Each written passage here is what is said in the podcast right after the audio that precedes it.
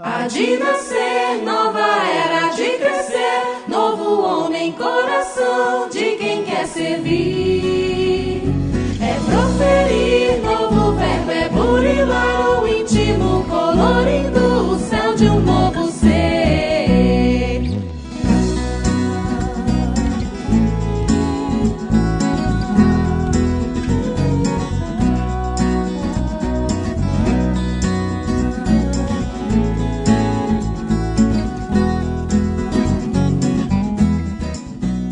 Olá pessoal, estamos iniciando mais um episódio do Pode Ser.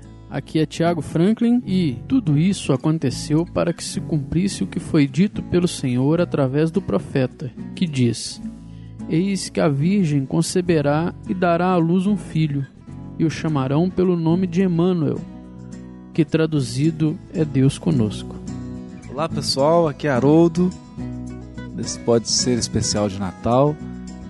Minha frase de hoje é: Mas a carta viva desce, e no mapa da virtude a terra resplandece. Venha a nós o vosso reino, será nela qual no céu.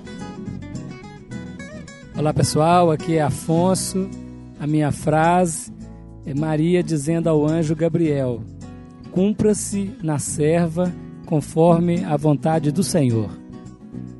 Olá, aqui é Guilherme Barros. A minha frase é: Eu vos digo que quem viu a mim, viu o Pai. E tem mais uma turma muito bacana aqui. Hoje nós estamos na confraternização do Ser, comemorando esse ano maravilhoso que nós tivemos. E tem uma turma muito bacana. Dá um oi aí, pessoal.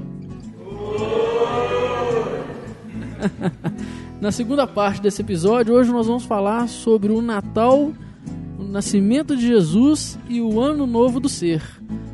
Então a gente queria gravar dois episódios, mas nós resolvemos dar uma compactada e vamos gravar um episódio só e vamos falar sobre o nascimento de Jesus, que muita gente estava pedindo para gravar um episódio com uma mensagem de Natal.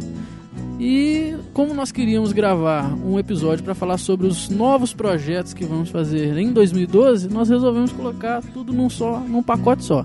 Não, e ficou bom, né? O Natal e o novo ser. É, pois é. Há de nova era de crescer, novo homem, coração de quem quer servir.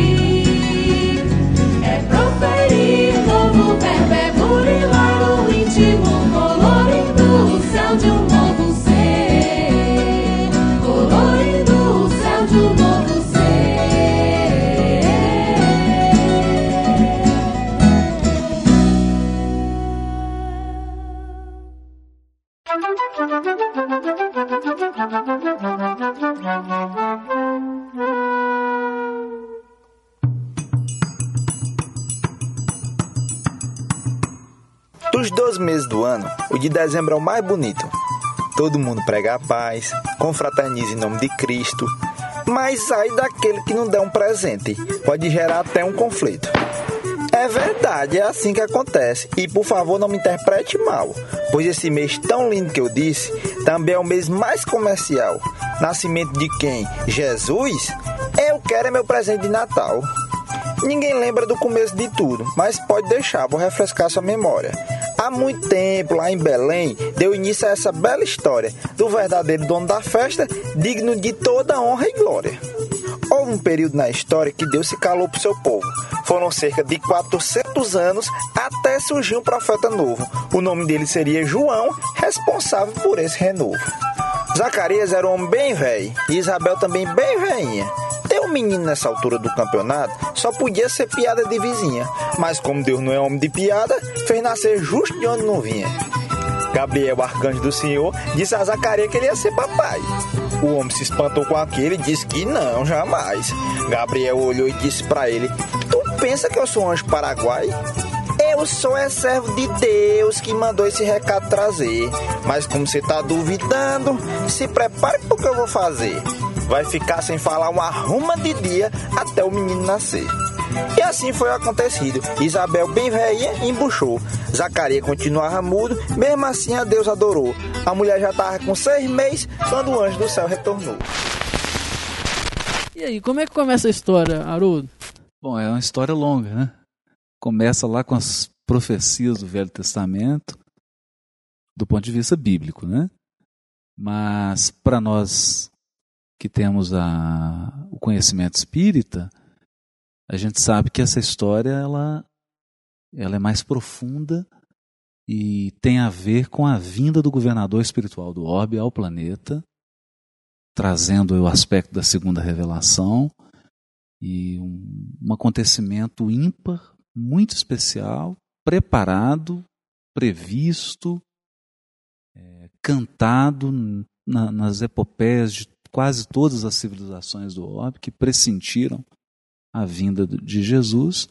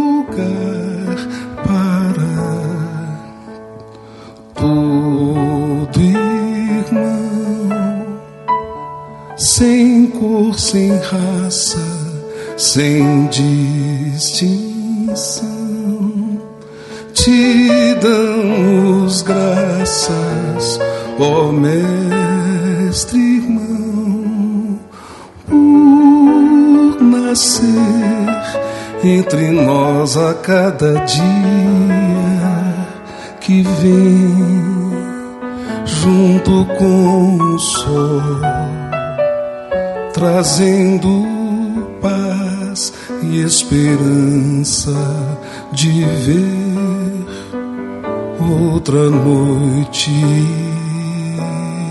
igual.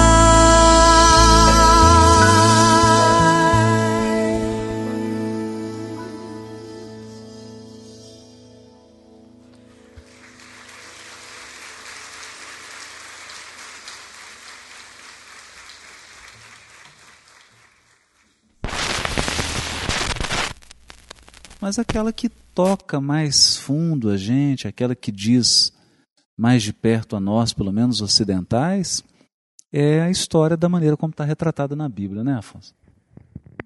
Exatamente. Nós ficamos refletindo sobre a chegada de Jesus ao planeta numa cena um tanto assim miraculosa, olhando pela letra, mas à medida em que nós compreendemos a mensagem de redenção, de amor, de humildade, o Senhor chegando numa estrebaria, sendo colocado numa manjedoura, a representar a criação do reflexo da humildade como motivo de redenção do ser na terra. Mas, é, antes da estrebaria, vamos contar essa história direito aqui.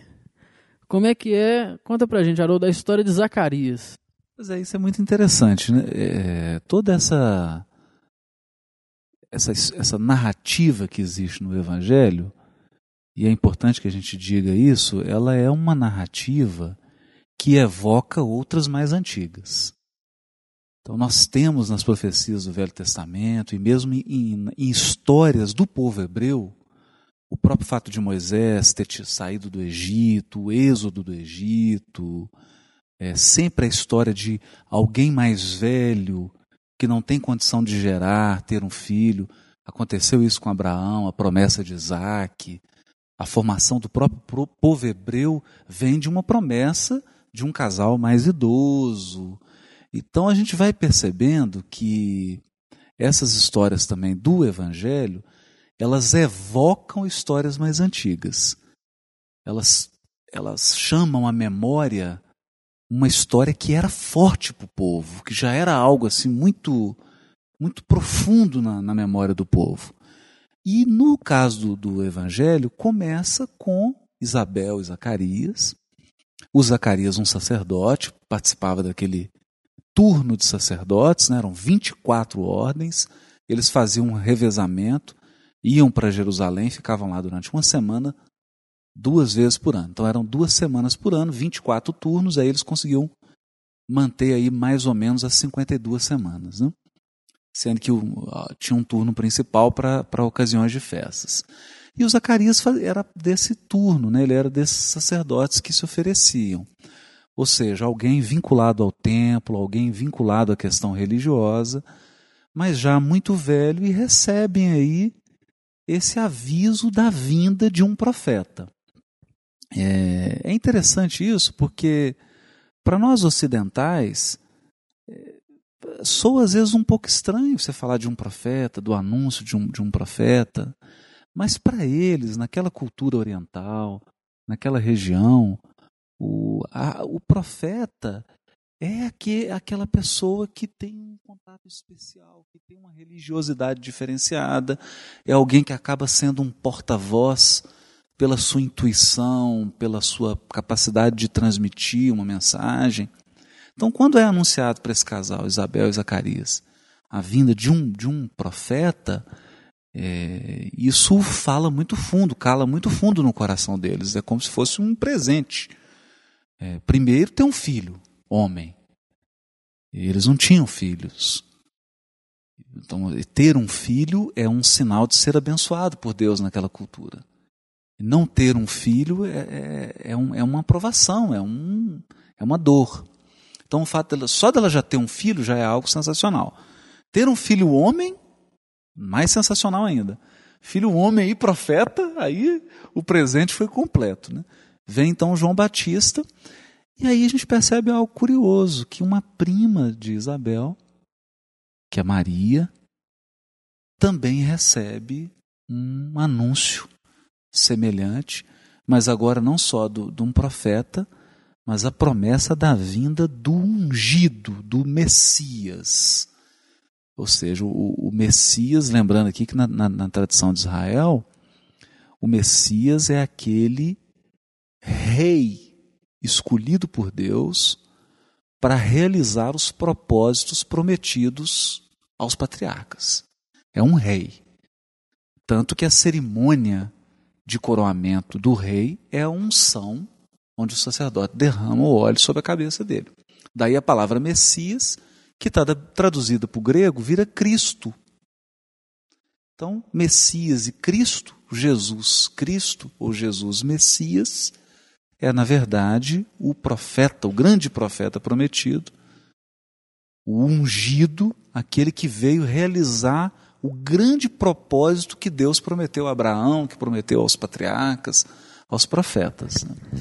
E João Batista entra, na tradição também dizia-se isso, né? Que precedendo o Messias, nós teríamos um porta-voz, um estandarte. Um Messias que ele chamava de um, um pequeno Messias batedor, aquele que vai na frente, vai abrindo caminho. Né? Então foi realmente um acontecimento muito impressionante, muito extraordinário, desse profeta João Batista, precursor anunciando aí o grande Messias que é Jesus. E o mais extraordinário que é o que o Afonso falou, né? A expectativa que eles tinham de rei era muito diferente. Aí vem um rei que nasce numa manjedoura, com todas aquelas características de Jesus, obrigou as pessoas a, a, a rever os conceitos. A mulher já estava com seis meses quando o anjo do céu retornou. Mas dessa vez bateu noutra porta, na de Maria, prima de Isabel. Ela era uma moça bem jovem, abençoada por Deus, mulher fiel. Ele disse que ela ia ter um menino, Jesus, o Nazareno, o Emanuel. Por ser virgem, ela achou impossível, mas não quis o senhor duvidar. Já José, seu noivo na época, o casamento quis cancelar. Mas o anjo explicou tudinho e José se apressou para casar. Haroldo, mas o que, que significa Messias pra gente? Pois é, o, o Messias literalmente é ungido. Mas para que, que você unge? É, a ideia é de alguém que foi comissionado, alguém que recebeu uma missão, alguém que recebeu uma tarefa específica. No caso do Messias prometido a Israel, qual que era a missão que seria confiada a esse comissionado? A redenção da humanidade. Então, essa é a ideia. Porque na, na, nas histórias a gente tem que. É, isso é um cordel. Não é? Ah, é, é, é, bom, é, eu acho bonito isso, porque às vezes a gente fica tão teológico que esquece o aspecto literário, o aspecto humano povo, da né? Bíblia. Né? É. A Bíblia é um cordel. A Bíblia é um conjunto de histórias que eu não estou dizendo que são histórias falsas, não é isso, né? Mas é, uma, é contado como se fosse uma história, né? E, e, qual que é a história? Qual que é a história? A história é que Deus criou uma humanidade e essa humanidade falhou. Ela falhou. Por ela ter falhado, criou um problema. Qual foi o problema? O mal entrou na criação de Deus. Então Deus criou tudo perfeito, criou tudo para ser em paz, o bem, o amor, a fraternidade, mas o ser humano escorregou e aí o mal entrou. Bom, se o mal entrou na criação, como é que Deus vai resolver esse problema? Porque a expectativa das pessoas, ó, Deus, já que você criou o mundo e agora veio o mal, você dá o seu jeito. Né? Você resolve isso. Essa é, é a expectativa. Então o que, que Deus faz? Ele faz um pacto com um povo, que é o povo hebreu, através de Abraão, e falar: ó, negócio, eu vou erradicar o mal do mundo. Como é que eu vou erradicar o mal? Eu vou escolher um povo e vou dar a esse povo a minha lei.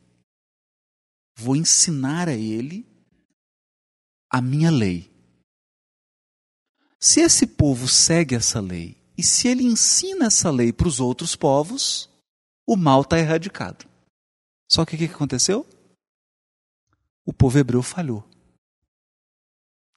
na missão que foi dada a ele de exemplificar a lei de Deus. Aí os profetas vêm e começam a falar: Olha, Israel, você está falhando, povo hebreu, começa a chamar atenção.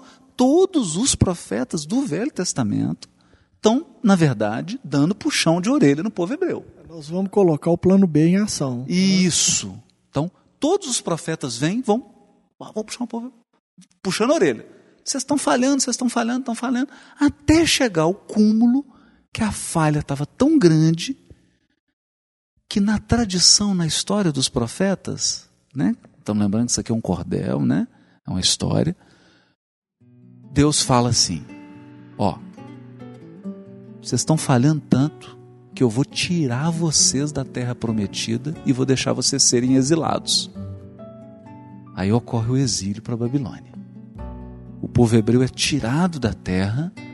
Então, naquele momento, foi o puxão de orelha mais pesado, porque a sensação que eles tiveram é que acabou. Eles perderam a chance agora, foram demitidos.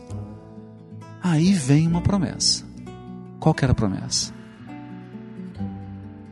Eu criei, a criação estava boa. Entrou o mal. Aí eu escolho um povo para erradicar o mal. O povo falha. E agora? Como é que vai resolver o problema? Vai resolver o problema o seguinte: Deus enviaria um Messias para exercer o papel do povo hebreu, para fazer a função de ensinar a lei divina, erradicar o mal do mundo e promover a redenção do ser humano. Ou, na linguagem bíblica, a salvação, no sentido de salvar do, do, da queda, do erro, do erro. Né? Esse é o Messias. Então a missão dele é essa. Então, Jesus vem, por isso que ele é chamado de o Redentor, aquele que veio para tirar o mal. Ele é a solução do problema. Ele veio para solucionar o problema. E a ideia é de que Jesus, na verdade, sendo um homem, ele concentra nele a solução de um problema que é o problema humano, que é o problema de toda a humanidade. Essa é a história. Essa é, essa é a história. Queria é, perguntar para você, Haroldo, é, qual que é o significado é, desse holocausto do homem, né, desse verbo, dessa lei, dessa manifestação suprema do amor entre os homens, e se isso tem relação com, com, essa, com esse papel de redentor, de salvador? Será que é pelo, pela proposta da simplicidade do nascimento, da, da simplicidade do exemplo e pelo exemplo do supremo sacrifício de si mesmo? né, em função dos, dos outros, dos demais, é que existe essa ideia do Redentor e do Salvador e daquele que carrega os pecados do mundo sobre, sobre si mesmo. Sobre si mesmo. Ou seja, o grande pecado é o egoísmo e aquele que abre mão do próprio ego em função dos demais é aquele que salva, é aquele que manifesta Deus em si mesmo. Nossa, exatamente, Guilherme. É isso e é interessante isso que você está falando, porque tem uma passagem do, do Evangelho que está em Lucas, que é o caminho de Emaús. Depois que Jesus é crucificado, os apóstolos estão tristes, né? Caminhando, indo em direção a Emaús. E aí um peregrino aparece e começa a conversar com eles, né? E, vai conversando.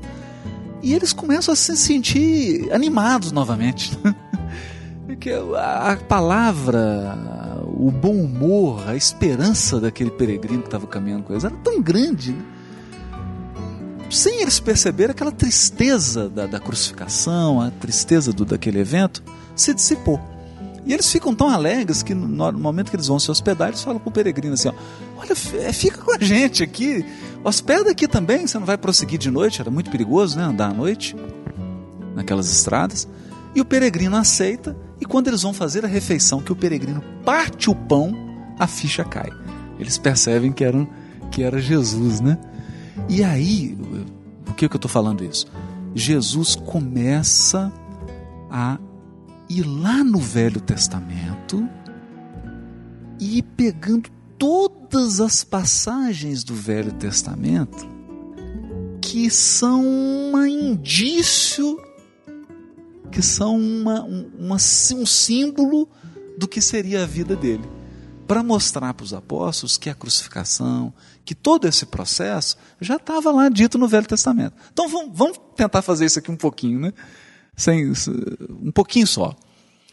Quando Moisés sobe no Sinai, Deus se manifesta no Sinai. Então a montanha começa a pegar fogo, né? Na narrativa, na história, né? Nosso cordel. Já, é, no, no, no, cordel bíblico, né? Então a montanha começa a pegar fogo e Moisés fala: Nossa, mãe, abaixa a cabeça, fica quietinho, né? Fala: Pronto, agora eu estou perdido, né? Aí Deus se reduz. E o fogo que estava na montanha passa para um espinheiro, uma sarça, que é um espinheiro. Aí só a sarça começa a pegar fogo. Quando os sábios vão comentar essa passagem do Velho Testamento, eles falam assim: Poxa, Deus podia ter escolhido qualquer planta, né, para se manifestar, uma planta bonita. Por que, que escolheu um espinheiro? E aí eles dizem assim: Olha, o povo estava escravo no Egito.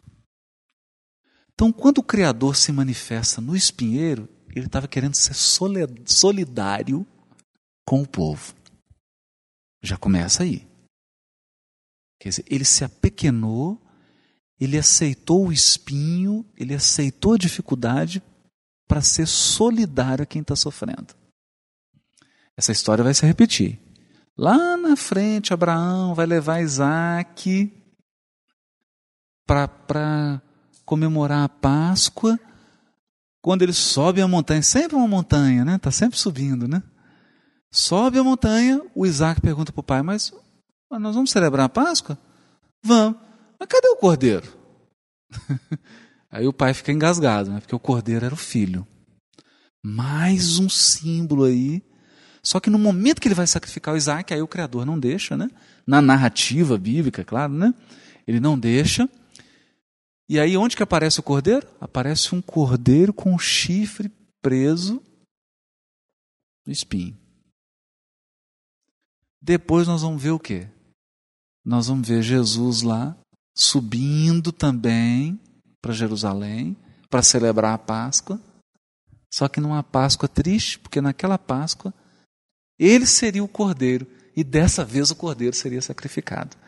Então, exatamente isso, né? Porque como que o mal surgiu? Na, na história bíblica, o mal surgiu quando Adão e Eva, num processo de prepotência, de egoísmo, mas muito mais prepotência, orgulho, querem se sobrepor a Deus. Então, quando essas prepotência deles em desobedecer o Criador para ter mais conhecimento do que Deus, para sobrepujar a Deus, traz o mal para o mundo. Vamos, é o que, a gente aprende na doutrina, né? O orgulho, o egoísmo, as chagas, as, as, né, Afonso, as grandes, os vícios que são mães de todos os outros vícios, né? O orgulho e o egoísmo. E a cruz ali de Jesus, o sacrifício, eh, falando exatamente isso, né, Guilherme? É alguém que aceita o alto sacrifício, a renúncia própria, extremo sacrifício, para mostrar que o caminho é o inverso do orgulho e do egoísmo que o caminho da libertação é o caminho da renúncia. É o caminho do, do sacrifício pessoal para que algo para que algo aconteça, né? Isso é bonito, é, muito eu, bonito. Eu até escolhi a frase de abertura é, porque eu acho que tem uma relação, a gente está falando do, Natal, do nascimento de Jesus, mas eu acho que tem uma relação profunda entre o nascimento e, na, e, no sacrifício do Cristo. É o nascimento, a marca, o início do nascimento do Cristo dentro de todas as pessoas que, que o seguiam. E, e ali marca essa ressurreição, esse resgate do homem do seu, do seu pecado, do seu erro e do erro Paulo do seu vai egoísmo. Isso, né? O Paulo fala exatamente isso. Ele, ele fala assim, ó, simbolicamente, né? Porque o Paulo é um doutor da lei. Né? Então ele, ele, ele brinca com isso. Ele fala assim: olha, como o erro entrou por um homem, por um homem veio a solução. Então, a primeira criação, você tem o Adão, a alma vivente, que é o egoísta, o orgulhoso, que está fechado nele, que só pensa nele. E a segunda criação é a partir do Cristo. Exatamente. Então é como se você E tivesse exemplo- um DNA, o DNA Adão, e agora um DNA aperfeiçoado. E o, O de- é, porque a ideia é de que Jesus é o homem que Deus projetou. por isso é o filho do homem, talvez, Isso, é um ele- resultado biológico do desenvolvimento. Ele do é homem. aquele, quando fala assim, façamos o homem a nossa imagem e semelhança. O homem, a imagem e semelhança de Deus, o homem que Deus projetou, é Jesus. Então a ideia é de que assim, você teve um, um rascunho, que foi Adão, né? e a arte final, que é o Cristo.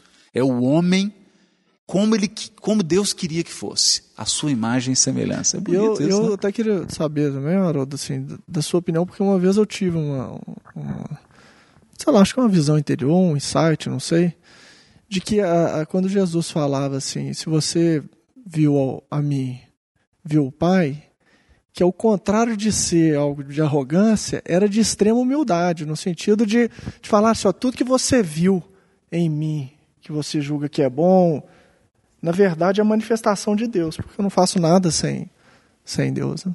Nós estamos refletindo sobre essa sua questão. O capítulo 30 do livro Pensamento e Vida, Emmanuel diz assim: amor puro é o reflexo do Criador na criatura. Porque ele tinha começado o capítulo 1 dizendo que a mente é o espelho da vida em toda parte. E um espelho, primeiramente, ele capta para depois refletir. Então, quando o Senhor Jesus, revelação do amor, projeta ou reflete diante da vida o amor, ele está refletindo Deus.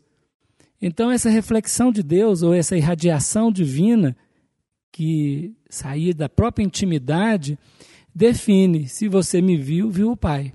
Se me conheceu, conheceu o Pai. Porque eu sou amor e Deus também é amor. Então, nós estivemos pensando nessa situação. Deus, quando fala, fala direito e toda promessa dele é confirmada. Esse negócio que o senhor mandou dizer sem confirmação é tudo furada. Tu acredita que Deus confirmou ainda mais a promessa que já foi aprovada? Maria foi visitar Isabel e na chegada cumprimentou. Isabel, quando viu Maria, o menino no bucho balançou, sabia nem que a outra estava grávida e disse: Acredite, Maria, no que o anjo falou. Isabel teve um menino e o povo doido para saber o nome. Disseram para pôr Zacarias filho. Ela disse que era João e Batista o sobrenome. Eles insistiram em chamar Zacarias. E o pai, sem falar, escreveu sem cognome. Cognome é o mesmo que apelido. Ele escreveu bem direitinho o nome de João. Poderia ter escrito Joãozinho, mas o anjo não tava de brincadeira não. Zacarias voltou a falar e a história correu a região. Naquela época também tinha IBGE, que contava o tamanho da população. Mas se eu sou do Ceará e morava em Alagoas, a contagem não valia não. Tinha que voltar para minha terrinha e me apresentar ao escrivão. Foi numa dessa que nasceu Jesus. José e Maria moravam em Nazaré. Foram a Belém para tal contagem, 150 quilômetros de viagem a pé. O jumentinho era só para Maria, coitado dos pés de José. A cidade estava lotada, não tinha vaga em nenhuma pensão. O menino se aprontou para nascer, Maria já estava com barrigão, correram para uma estribaria e cadê tem médico de plantão? Jesus nasceu ali mesmo, simples como devemos ser. Não teve médico nem enfermeira, mas Deus assim quis fazer, para servir de lição para muitos que querem tanto aparecer. E na continuidade da história da, do nascimento de Jesus, o rei vem à terra, é colocado na manjedoura e logo após ele é convidado a fugir porque estava sendo perseguido e vai viver em terras estranhas durante um período de quatro anos aproximadamente. Novamente o Egito na vida dos hebreus, porque Abraão esteve no Egito e saiu do Egito. O povo hebreu esteve no Egito e saiu do Egito. Jesus foi ao Egito e do Egito foi convidado a voltar para Nazaré e desenvolver-se, crescer e desenvolver sabedoria e espírito, não é isso, Haroldo? Exatamente, bonito isso, né, Afonso? É. Achei interessante, Afonso, quando você fala essa lembrança aí do pensamento e vida, né, essa obra fantástica, né? Fabulosa. Porque hoje, hoje, até com o avanço da matemática e da ciência, e a gente tem condição de entender isso pelo, pelo fractal, né? O, aquela, aquele mínimo que reflete o todo. É bonito isso, né? Como que nós, mesmo sendo relativos, quando adquirimos um estado de pureza de alma, nós somos capazes de refletir o absoluto que é Deus em nós. Então é muito bonito isso, porque Jesus fala, o Guilherme lembrou bem da passagem, o apóstolo fala, mas para onde você vai que nós não sabemos, né? Eh, Ele fala, eu vou para Deus. Ele, ele começa a perguntar de Deus, e aí Jesus fala, é, mostra-nos o Pai. Ele fala, mas você está me mas- vendo, né? Exatamente. Como assim? Porque na eu verdade, com vocês por tanto tempo. e- na verdade é como se Jesus estivesse olha, eu estou refletindo Deus desde o dia que eu encontrei com vocês até hoje. Eu estou só refletindo Deus. Você está falando que eu não conhece Deus? É bonito, Dessa, né? dessa referência do, do, do pouco, né, da, da parte que reflete o todo, tem uma, uma, uma mitologia, né, uma metáfora na tradição hindu, se não me engano, que é a teia de Indra, que é uma teia, a criação é uma teia em que e nos nós se depositam gotículas é, de água que refletem toda a teia, que refletem o todo. Então, em cada gota você vê toda Cada a teia, ponto da teia cada ponto da teia.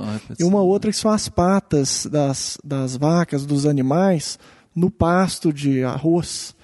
E que ah, ficam aquelas pegadas, né? milhares de pegadas, e cada pegada reflete as estrelas. Então, em cada poça está todo o céu contido também. Deus se encarregou da festa, teve até chá de bebê, fez nascer no céu uma estrela para que todos pudessem ver que ali nasceu o menino que por nós irá vencer. Três pastores, ao ver estrela, se perguntavam o que era aquilo. O anjo de Deus foi até eles e disse: Rapaz, fique tranquilo, nasceu o rei de vocês. Vão lá visitar o pupilo.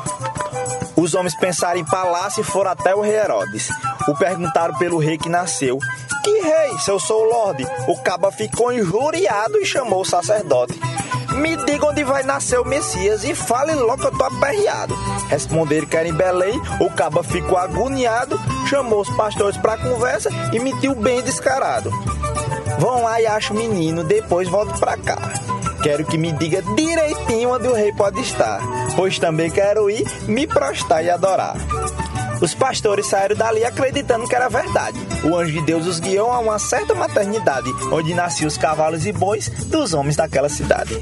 Sentiram a presença de Deus e choraram aqueles pastores quando viram o menino ali, sem luxo, riqueza e valores. Estava ali o Rei dos Reis, Príncipe da Paz, Senhor dos Senhores. O chá de bebê de Jesus aconteceu naquele momento. Ao invés de fralda, tinha ouro, de chupeta, tinha incenso. Foi dado até um pote de mirra como forma de agradecimento. Deus disse para eles em sonho para mudar o caminho da volta, pois Herodes estava esperando, armado com sua escolta, a fim de pegar o menino e fazer uma reviravolta. Deus disse também a José para o Egito ele fugir, pois o rei ia matar o bebê nascido ali, Jesus o Nazareno, descendente de Davi. Agora, bacana que o Haroldo falou que da ida de Jesus para Nazaré. Haroldo, impressionante como tem chegado muitas perguntas. E gente pedindo, ah, Haroldo podia falar um pouquinho, a gente não encontra informação sobre a infância de Jesus. Fala um pouquinho pra gente, Haroldo, como é que foi essa infância de Jesus? Quais são as informações que nós temos? O que, que a gente pode dizer para esse monte de gente? Eu não vou nem dizer o nome das pessoas aqui, porque tem muita gente que pergunta isso aí. Semanalmente chega muita pergunta sobre isso. sobre isso, né? Bom, é, então nós vamos falar sobre dois aspectos. Primeiro, sobre um aspecto histórico.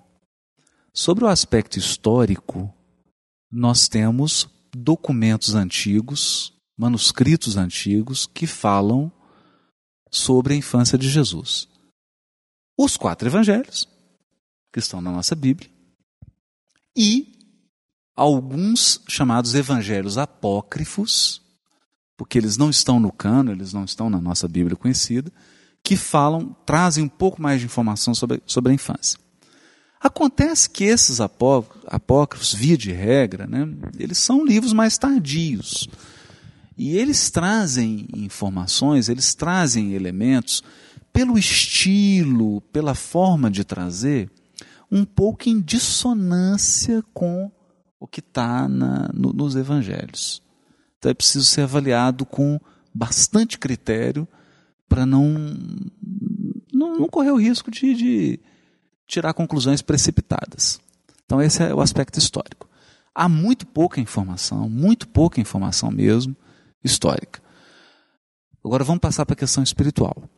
É, Humberto de Campos, no capítulo 2 do livro Boa Nova, traz a informação necessária sobre a questão da infância.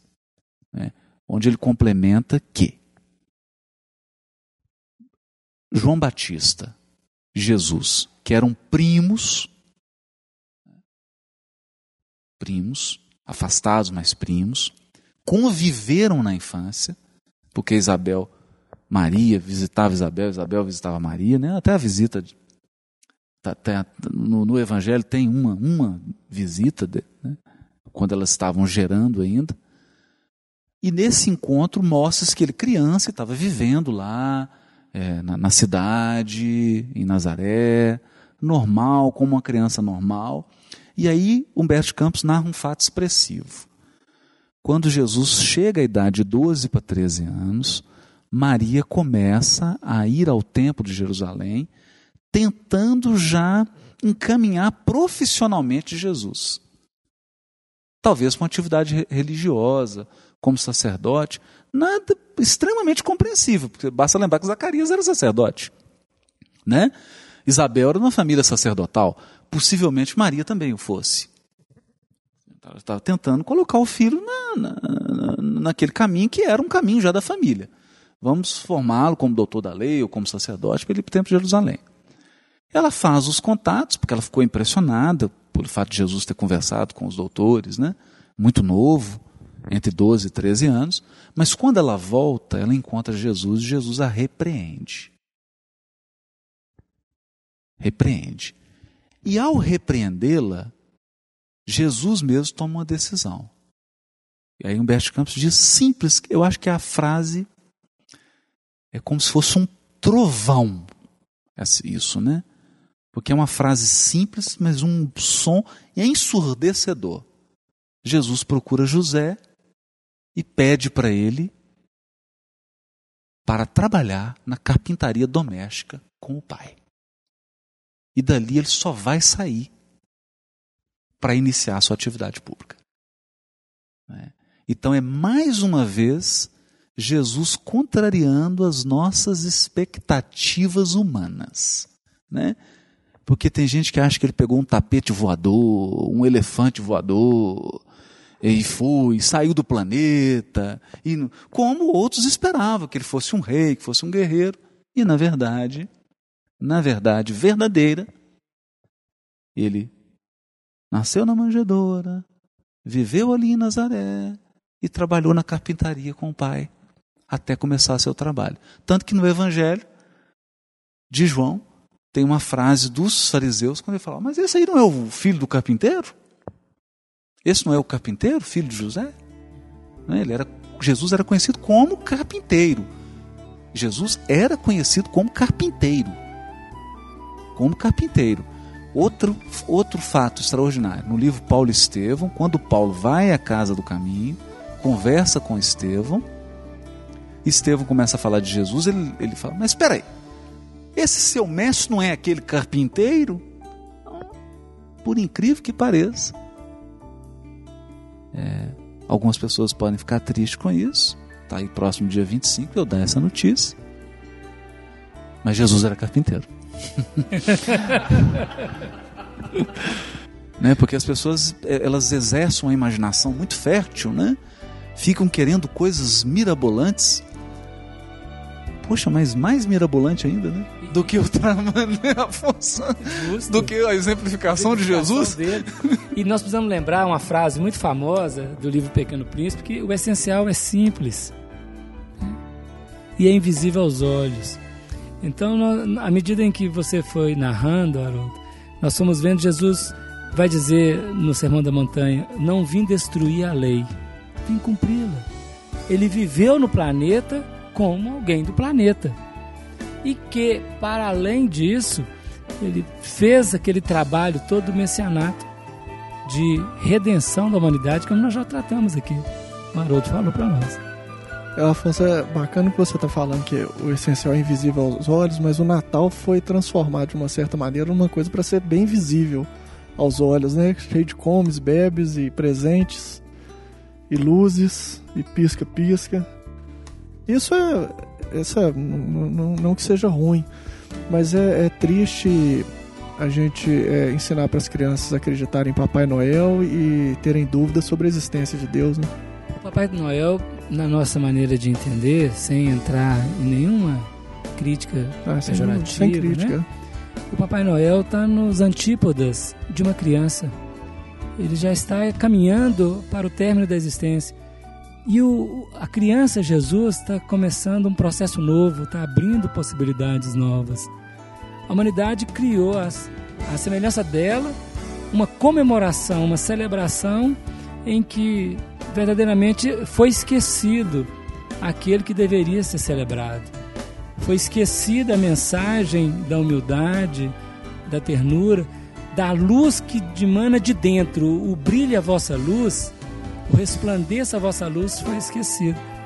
Mas nós sabemos que é processo, é um processo que hoje parece-nos estamos caminhando com passos largos, graças ao entendimento espírita, para uma nova era na humanidade, para uma era de regeneração, onde as verdades deverão ser recolocadas, ou a verdade deverá ser recolocada no, onde deve estar. E nós compreenderemos melhor, seguramente, qual é o papel de Jesus no planeta, no universo, e o nosso papel como discípulos dele, se pudermos dizer assim. Afonso, essa metáfora que você trouxe aí me faz pensar que, de fato, a gente busca nessa época muitas vezes em luzes fora, que o Júlio falou aqui, cheio de luzes, né? Luzes que a gente tenta acender realmente dentro de nós. Né? O Papai Noel tá, traz sempre antigos apegos embrulhados em novos é, na presentes. verdade, né, Guilherme, é uma coisa assim até um pouco triste, porque certas festas que foram conectadas à vida de Jesus representam, na verdade, uma escorregadela da humanidade no paganismo. No paganismo. A própria data parece, né? né? Porque o, o, Natal ele lembra uma festa pagã. É, Perdeu-se aquele, aquele cerne. A gente basta lembrar, e não há nenhum problema com festa. Basta lembrar que do povo hebreu celebra três festas. E Jesus fazia questão de celebrá-las todas. Todas. Ele participava de todas. Ele seguia, né? Ele seguia as festas. Olha, está lá no Evangelho de João, né? Ia a Jerusalém. Você imagina, sair da Galileia e andar até Jerusalém são 130 quilômetros a pé. Ele ia com os discípulos, celebrava a festa, mas eram festas muito especiais. A gente pensa, por exemplo, na festa da Páscoa que daí sai a, a, Santa Ceia, né? a última ceia, a festa da paz. O que, que tem nessa festa? Você come um pão sem fermento,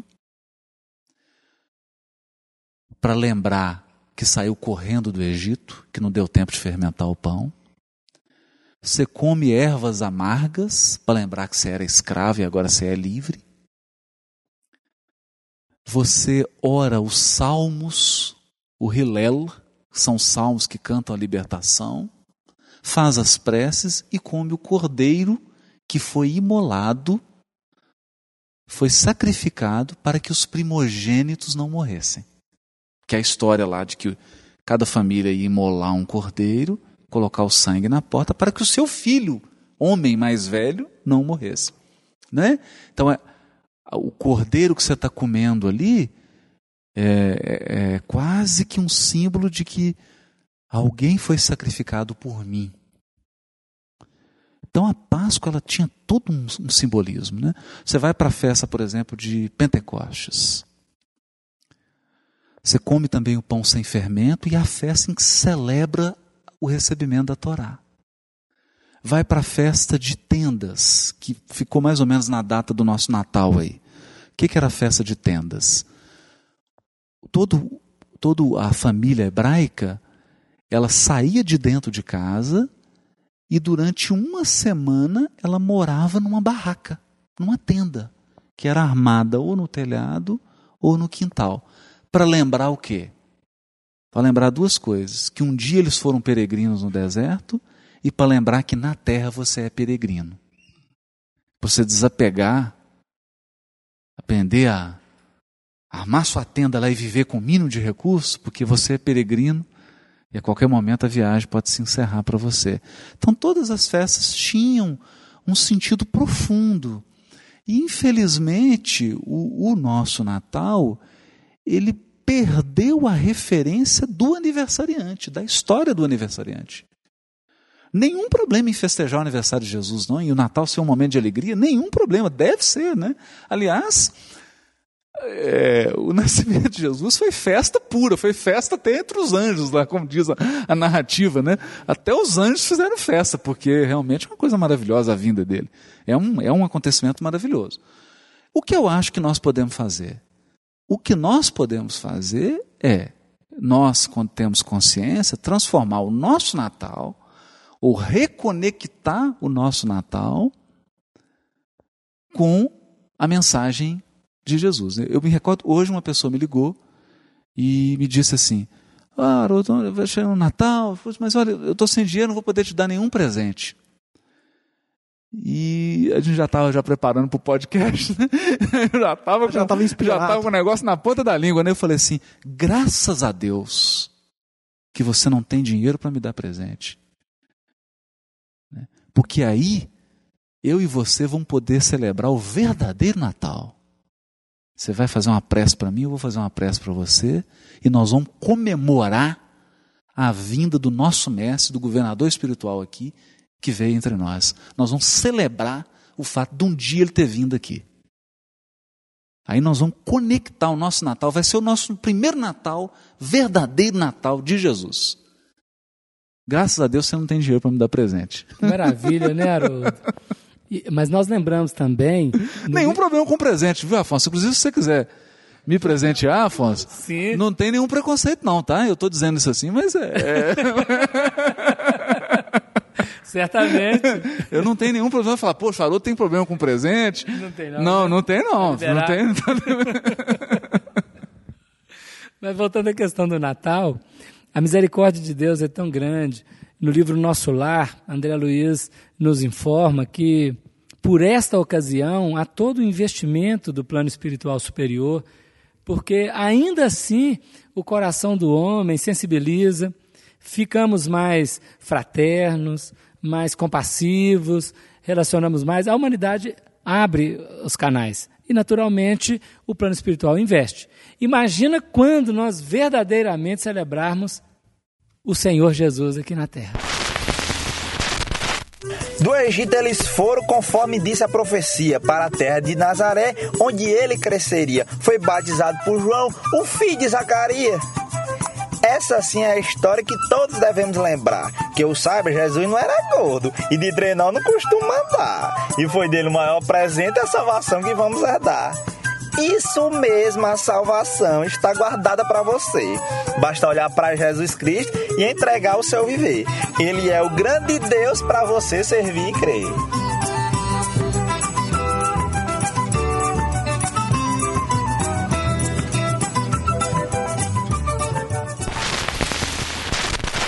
Pegando a deixa, né, da questão do Natal, para contar uma história de Natal que a gente ouviu hoje e que me emocionou muito. Nós estávamos à tarde comprando as caixinhas para enviar os DVDs e aí começou a chover, chover muito forte. E no lugar onde nós estávamos, tinha uma, uma, uma mulher pegando umas caixas e durante a chuva, a chuva muito forte, e aonde nós estávamos, a enxurrada estava muito forte, entrando um pouco dentro da, da loja, e aí o Júlio falou assim: ah, porque nessas horas que a gente vê a força da água, as enchentes, a correnteza. E ela falou assim: é, minha mãe passou por isso, eu também. E começou a contar a história que quando ela tinha dois anos de idade, a mãe dela morava numa região em Belo Horizonte, bem baixa, perto da Toca da Raposa. E aí choveu muito e a casa começou a ser inundada. Então a mãe, de três meninas, colocou ela na janela, foi pegar uma e foi pegar a recém-nascida. Só que a água subiu toda e levou ela embora. Ela foi embora na enxurrada. E a mãe ficou desesperada, foi dada como morta. Acontece que aí ela foi contar que o pai dela, a partir daí, todo Natal, ela ia no, ele ia no, no orfanato pegar uma criança para levar para passar o Natal em casa com eles. E depois se passaram três anos disso, ele foi no orfanato e bateu o olho nela e era a filha dele. Reconheceu por quê? Porque ela é gêmea. Então, a irmãzinha gêmea, idêntica, morava em casa com o pai. Ele bateu o olho nela e aí encontrou a filha. E aí foi uma confusão, porque ela tinha estado já, ela tinha cinco aninhos. Ela tinha estado já na casa de uma família que ia adotá-la. E o pai era policial, não sei o que, era delegado, e conseguiu mexer com a papelada toda. Fizeram teste de DNA e tudo mais, era a filha mesmo. E aí ela reencontrou a família aos cinco anos. E aí o que ela conta é que ela tinha sido resgatada pelos bombeiros, ficou quatro meses é, inconsciente, em coma, e não lembrava nada, não lembrava nada do passado dela, e morava no, no orfanato. Ela falou que ela tem contato até hoje com essa família que iria adot- iria adotá-las. E aí ela reencontra os pais, reencontra a irmã gêmea, né, e volta para a família. Então a gente fica pensando assim, o que, que é essa energia de Natal, né? O pai, pela perda da filha, passa a ir para os orfanatos a cada Natal para pegar uma, uma criança para passar o Natal em casa. E nisso ele reencontra a filha. Imagina quantas histórias desse tipo não tem no Imagina. mundo inteiro. O né? que, o que Né? mostra que, que quem faz o Natal é a gente, né? Exatamente. No- Nós podemos transformar o nosso Natal no verdadeiro Natal. Exatamente. E o quanto a espiritualidade está atrás disso, atuando e mexendo todos os pauzinhos, né? Então, assim, é, eu e o Júlio ficamos muito emocionados, ficamos é, mobilizados com essa história hoje, o dia todo. Imagina os, os ouvintes aí que não estão. Quantas histórias de Natal interessantes eles não podem contar e compartilhar também, né? É, vamos aproveitar e colocar aí nos comentários, né? Tiago, eu tava contando essa história por telefone hoje pra Daniela, né, da Laboro. E ela me. Ela, ela, foi ela que me contou que eu recebi meu presente de Natal antecipado, né? Porque a gente realmente. Eu fiquei assustado com aquilo, porque. é, eu e Sheila ficamos emocionadíssimos com a história dela. É uma história muito. Ela contando com uma naturalidade assim. Uma pessoa que morreu, né? Uma criança de dois anos que deu, foi dada como morta, né? e que nos, fez é, é, é, é apenas uma história de Natal, né? De alguém que nasceu duas vezes, né? E que nos faz meditar no- na, na beleza da vida que a gente tem, É né? alguém que renasceu para uma família, né? Pois é. Né? Que se, se houve felicidade ao nascer e uma tristeza imensa ao perdê-la, eu imagino como que foi o reencontro, né? Maravilhoso. É, eu acho que isso deixa uma, uma mensagem. Acho que eu vi o Júlio hoje também. Acho que é como o Afonso falou, é uma data onde todos nós estamos propensos a abrir mais o coração, né? Estamos mais abertos à fraternidade, mais abertos à caridade. Então, o, o Júlio recebeu uma ligação hoje lá no escritório e várias instituições ligam, principalmente os amigos, né, do movimento espírita, ah, padrinho pessoa, uma criança, né, para poder ajudar. E é interessante a gente ver como muitas pessoas que às vezes a gente conhece mesmo do nosso meio que durante o ano não, não está aberto a, a esse tipo de doação. E no Natal parece que acontece uma mágica no, no, no- planeta onde as pessoas realmente sentem uma energia diferente e começam a abrir para esse tipo de movimento, né? Eu acho que realmente a espiritualidade fica muito feliz com esses momentos. E eu acho que fica essa parte do Natal do nosso podcast, eu acho que fica essa mensagem maravilhosa de, de, de caridade, de lembrar do outro, né? De lembrar de Jesus, a vinda de Jesus. É, Tiago, eu queria é, é, lembrar e agradecer também, né? Porque a gente tomou uma iniciativa nesse final de ano, que foi uma campanha de Natal do, com o CD do Grupo Segredo, né? Ah, sim, é verdade. e que foi muito legal. Quantos CDs nós arrecadamos, Júlio? 6 mil CDs. Olha só que maravilha.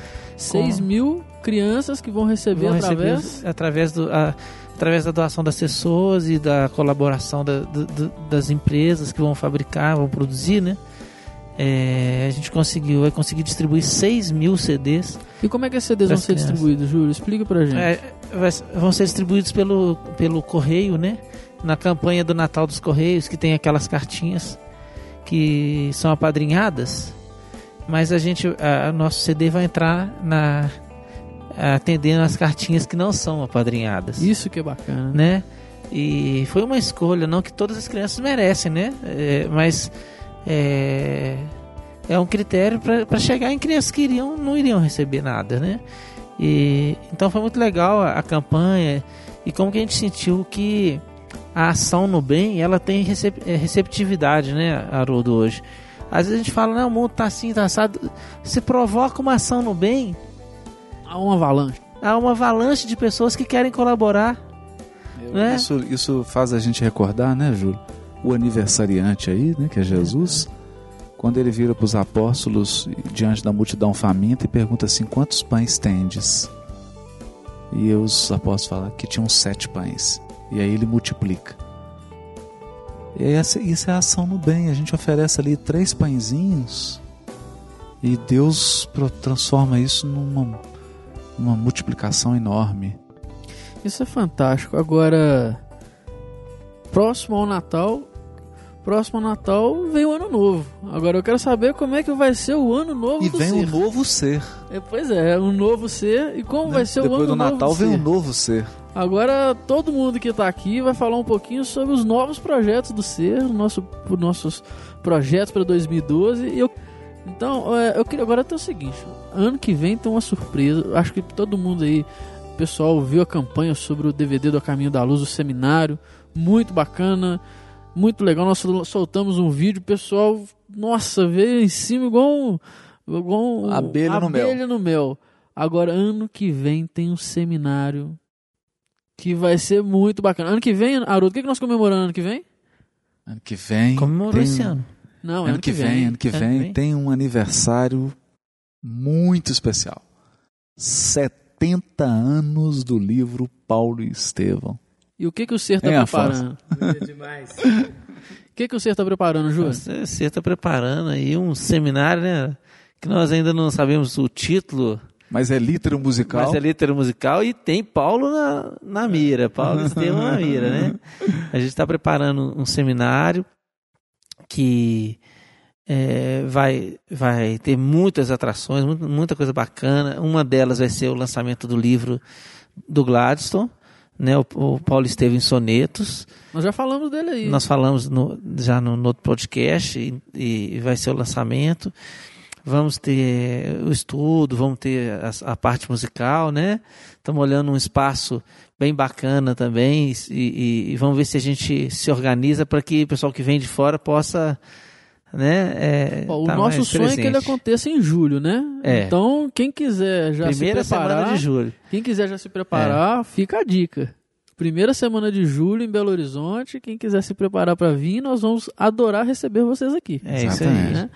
Lembrando também que ele é um seminário que segue na mesma linha do seminário A Caminho da Luz. Sim. Porque o seminário A Caminho da Luz, ele incorporou elementos. do- Nós do ser quisemos criar um seminário que fosse uma obra coletiva. Fosse uma obra coletiva. Nós amamos a palavra. Amamos a palavra. Olha quem está falando, né? Claro. Mas a gente não queria que a sensibilização fosse só através da palavra. Então, no seminário A Caminho da Luz, nós buscamos outros canais da sensibilidade humana. Então, ali a gente encontra música, teatro, imagem, luz, Poesia. técnica de luz, poesia. Então a gente conseguiu assim fazer uma panela mineira, um caldeirão, né? Eu tenho o caldeirão do Hulk, aqui foi o caldeirão do ser.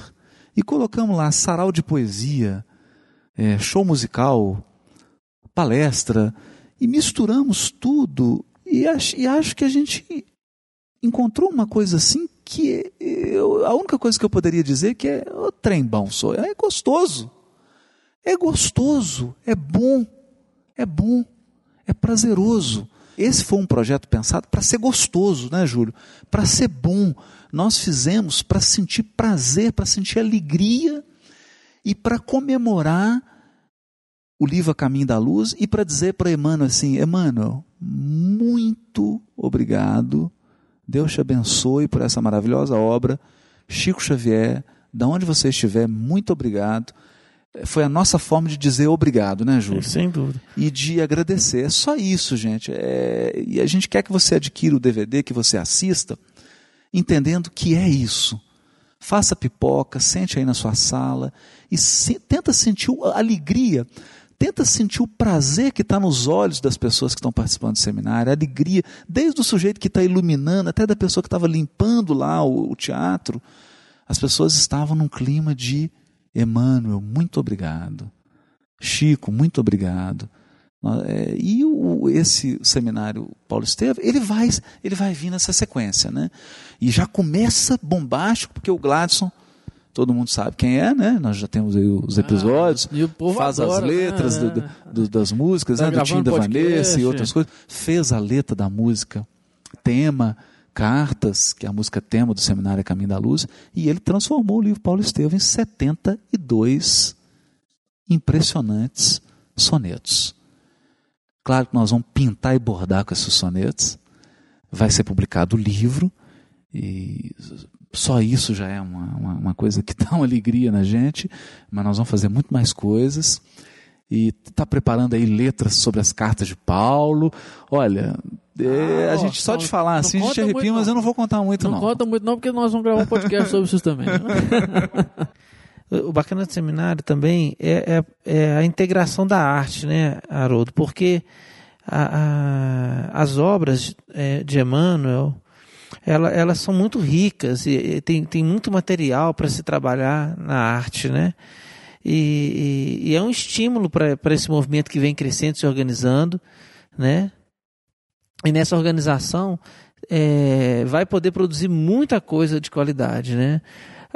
Então, nosso trabalho aqui com o Seminário Caminho da Luz foi justamente refletir isso, refletir evangelho, refletir a obra, né, é, através da arte, é, com a presença da Companhia Espírita Laboro, fazendo a, a peça, né, Essa linda, É, né? a, Maravilhosa. a, a letra, a, a letra da música do Gladstone, que foi especificamente composta pra, para o seminário, para, um, para tema Música do seminário. né?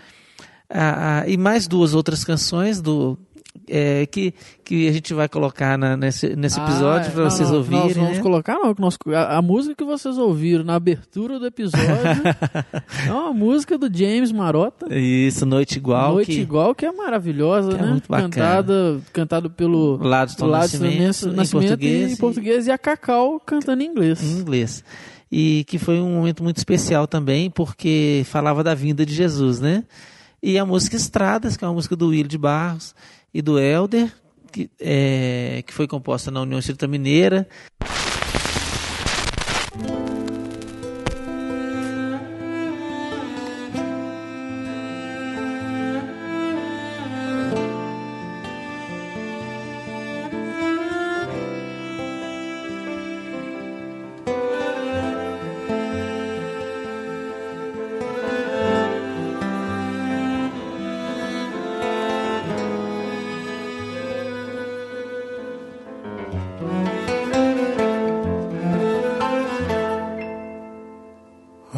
As memórias que perdi e que desejo relembrar são como sonhos perdidos no tempo.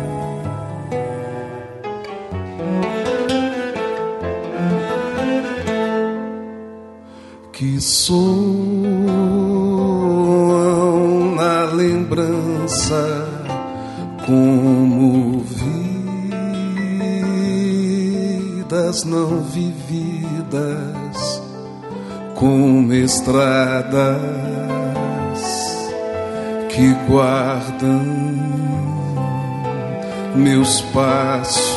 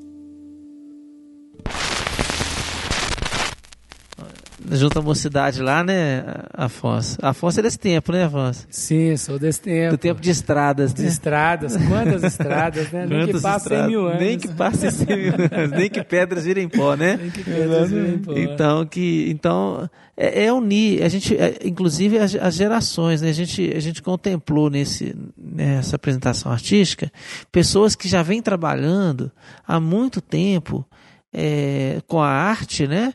Mas, mas de alguma maneira a participação da arte era, era coadjuvante no, na, na, nas questões quando se tratava do estudo, né? E, e, e, o que nós quisemos trazer, né, Haroldo, é, é colocar em patamar de igualdade é, é, a mensagem que às vezes é levada através de uma música que a pessoa não reflete nela. Aliás, né, Júlio, foi, eu acho que foi uma coisa assim. Eu fiquei muito feliz com isso. Há um texto de Allan Kardec na, na obra básica, em obras póstumas, tem também na Revista Espírita, onde o Kardec fala sobre a arte espírita. E é claro que nós vamos gravar podcast sobre isso, a gente pretende lançar também essa reflexão. E às vezes as pessoas falam, ah, mas a arte não tem rótulo, a arte não tem. Olha, gente, vamos ser sinceros, né? Tem sim, né? Tanto que você fala arte moderna, você fala arte barroca, você fala arte judaica, você fala arte é, gre greca ou grega, você fala arte greco-romana, arte cristã, né? é judaico-cristã. Por quê? Se você coloca uma pessoa surda, cega e muda num quarto escuro durante 60 anos, ela não vai produzir arte. Por que, que ela não vai produzir arte? Porque ela não vai ter referencial. Ela não tem referência. Então nós não estamos querendo engessar a arte ao chamá-la de espírita. Não é isso. A arte é livre. Mas a arte sempre se inspira em algo.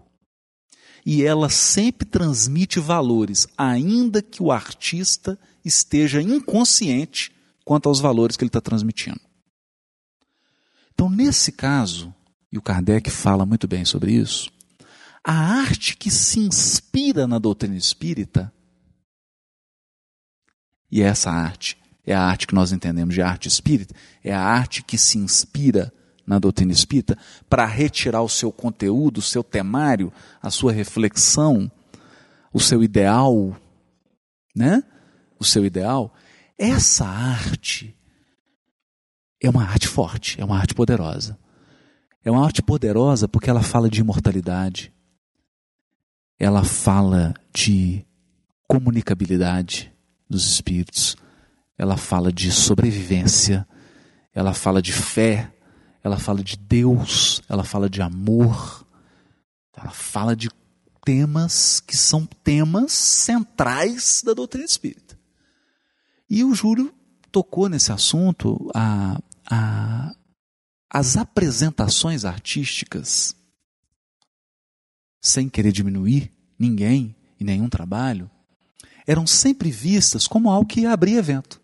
Né? Então vai abrir um evento, põe uma apresentação para o pessoal não fazer barulho no salão até que venha a atividade principal. É? Essa que, esse era o paradigma. Nós, no ser, sobretudo com a, a estrada aí do Júlio, né, nosso diretor de cultura, e participação de outras pessoas que estão trabalhando pela arte, inspirada no Espiritismo há muitos anos, quisemos é, compor uma peça artística. Compor uma peça artística. Então você pensa um seminário litero musical e fala a pessoa assim: ó, é, tem que ser composta uma música para esse seminário. Quer dizer, mudou a perspectiva, mudou o paradigma. Não é simplesmente uma música que vai abrir um seminário. Não, não. É uma música que foi composta com o tema central do seminário. Então ela é a música tema. É como se fosse assim, a trilha sonora do filme. Chegou a peça, aquela peça não foi uma peça que caiu de paraquedas no seminário, a peça da Companhia Laboro. Não. A peça vinha falar do advento do Espiritismo no momento do seminário em que nós íamos discutir a transição, o advento do Espiritismo e a nova era. Então foi uma peça colocada no ponto exato. é? A apresentação de luz no final resumia toda a temática do que foi passado. Ou seja, o que que nós estamos querendo dizer com isso, gente? A palavra, a fala nesse seminário, que ficou a meu cargo, né, que ficou sob a minha responsabilidade, ela representou um dos ingredientes da obra artística intitulada Seminário Lítero Musical a Caminho da Luz. Então, foram uma, uma um quebra-cabeça artístico onde a fala era uma das peças. Eu acho que assim, gente, eu vou dar meu depoimento agora assim. Se eu desencarnar hoje, eu fico muito feliz de ter participado de algo inovador no movimento espírita. Inovador, porque eu acho que esse seminário Litro Musical a Caminho da Luz foi algo com sabor de ineditismo, com sabor de pioneirismo. É, claro que tem muito o que fazer ainda, nós, e nós acreditamos que virão pessoas que farão muito melhor, É, não, a gente Né, não tá Júlio? falando de perfeição, né? não estamos Haroldo? falando de É. perfeição, mas que foi lançado em um paradigma novo, é um paradigma novo. Agora, por favor, gente, a hora que você for colocar esse DVD na sua casa, pensa nisso. Pensa que você está vendo algo diferente. E para ver algo diferente, você precisa de um olhar diferente. Eu só peço isso. É se Um entregar, olhar, né, é. Haroldo? É. se entregar. É, é querer assistir aquilo ali sem resistência. Vai ser Isso. difícil, né? Muito difícil. É difícil. Vai ser difícil. Ah, deixa, falar, deixa- nossa. deixa se levar pela música. O Thiago- o Thiago- Eu, eu, eu vou falar assim, eu, eu como, como fiz a direção de vídeo, eu tive a responsabilidade de assistir esse DVD. Eu, assisti- eu vou falar com você, eu assisti pelo menos umas 25 vezes. Porque o Júlio me fez voltar e voltar e voltar pra corrigir um monte de coisa, um monte de vezes. Eu li cada vírgula dessa legenda aí pra poder corrigi-la. Eu me emocionei as 25 vezes. Tinha momentos que eu assistia esse DVD que eu falava assim, uma vontade de abraçar o Haroldo. é sério, tô falando a verdade. Porque né? realmente, assim, se você deixa se levar, você vai ver que é muito bom. E nós queremos agradecer as pessoas que Nossa. acreditaram e compraram DVD na pré-venda sem saber o que, que era esse É. tal de seminário. Só tomando musical. pílula, né? É. Só pílula na internet. Só pílula no Não, e, e- e coisas assim maravilhosas, né, Júlio? Porque você pensa que um Ladson Nascimento, que é um cantor profissional, É, conhecido. um sujeito com uma carreira aqui em Minas, reconhecido nacionalmente. É, tem- É, é um. Poxa, Ele é intérprete de uma das músicas do, do, do, do filme Filhos do Vento. Não é? Então é, É. é uma pessoa que. E outra. E, ele não, e não, não espírita. Não, espírito. Não, não é espírita. E eu, eu peço para você, assista o DVD, veja a alegria do Ladson. O sorriso no rosto dele. Como que ele se envolveu. Aí, é- essa é a parte da espiritualidade. É- Essa é a parte do, do que o Afonso estava falando, daquilo que é invisível aos olhos. Né? Porque foi o trabalho que a espiritualidade fez naquele teatro. E no final o Ladson falou assim: Olha, eu quero participar, vocês por favor sempre me chamem, porque esse tipo de coisa eu quero estar presente nisso. E Isso não tem preço. Para todas as outras coisas existem credit card, mas para isso não tem preço. E ô Ladson, é é no seu nome que nós agradecemos a todas as pessoas que participaram e auxiliaram. Que tem uma lista grande nos créditos do, do DVD, não é, Por Thiago? favor, eh, tem gente que desliga o, o, o, filme, Ah, as coisas, é- na hora que vai começar o crédito. Assistam o crédito, Assistam tem um negócio muito bacana. Não conta, não. Tem um negócio muito bacana lá nos créditos. né? Assiste lá. tem um negócio legal lá, hein? não deixa de assistir, não. Gente, se nós não passarmos pros, outros, pros demais projetos, nosso, o pessoal só vai É. acabar de ouvir Então- esse podcast no ano novo, né? Porque Natal e Ano Novo. É, vamos lá então. Já, já que o, o Guilherme disse aqui, e ano que vem nós temos mais podcast. O podcast não vai parar. Pela temática aqui, vocês já viram, né? Vamos ter muito podcast ano que vem. E tem mais projeto de áudio. Ah, tem. Não, mas esse projeto de aula nós vamos falar no final. Nós vamos falar no final. Mas, ó, ano que vem nós já temos uma lista. Esse ano a gente vai sentar, né, Guilherme? Nós vamos sentar para poder planejar todos os episódios que serão gravados ano que vem. Aí não pode perguntar. A gente tentou, a gente pede até desculpa, porque algumas pessoas pediram: ah, podia abrir lá a lista pra gente poder colocar pergunta. Eu coloquei lá realmente um temário que a gente ia tentar seguir mas não deu, não deu pra gente poder seguir aquele temário porque tivemos outras urgências de temas para poder falar. Mas ano que vem já está planejado, nós vamos ter esse temário aberto, vocês vão poder mandar pergunta, participar mais. O Gui podia falar um pouquinho pra gente sobre crowdsourcing, né? É, pois é, isso até, gente, isso Gui. até é, é uma ideia de nós já testarmos algumas coisas com relação ao próprio DVD a Caminho da Luz, por exemplo, na parte, na parte de traduções. Tradução das legendas, Tradução das legendas e, e o crowdsourcing é isso, ou seja, é você procurar, nós procurarmos fontes de colaboração eh, Dentro de uma entre as pessoas né? dentro de uma comunidade. E nós já temos uma comunidade formada, não é, ô, ô, Tiago? Formada por 50 ou mais, 50 mil downloads, né? Ah, sim. Ah, não. Eu tenho que dar uma boa notícia aqui. Nós estamos virando um ano com 60 mil downloads do podcast. Pois é, olha que número ano fantástico. que vem nós queremos virar o ano com 200, 200 mil downloads. pelo menos. Porque a gente acredita que, como a gente dizia lá no início do podcast, nós gostaríamos que você que está ouvindo o podcast divulgue para mais cinco amigos. Isso, vamos resgatar vamos, essa não vamos- ideia. é, não vamos esquecer desse pedido, não, gente. Vamos Exatamente. passar, grava um CDzinho, grava no pendrive. O podcast pode ser distribuído. Quem tiver aí e tiver ouvindo e gosta, e tem às vezes um programa de rádio na cidade, rádio comunitária, e quiser distribuir o podcast através de rádio comunitária e qualquer outro programa de rádio, pode ficar à vontade, pode pegar o material, não precisa de, de pedido prévio do ser, pode pegar o material e exatamente. passar nas rádios, não tem problema Introduz o nenhum. podcast pelo, pelo DVD. É, nós queremos agradecer também as mocidades que estão fazendo estudos com os podcasts.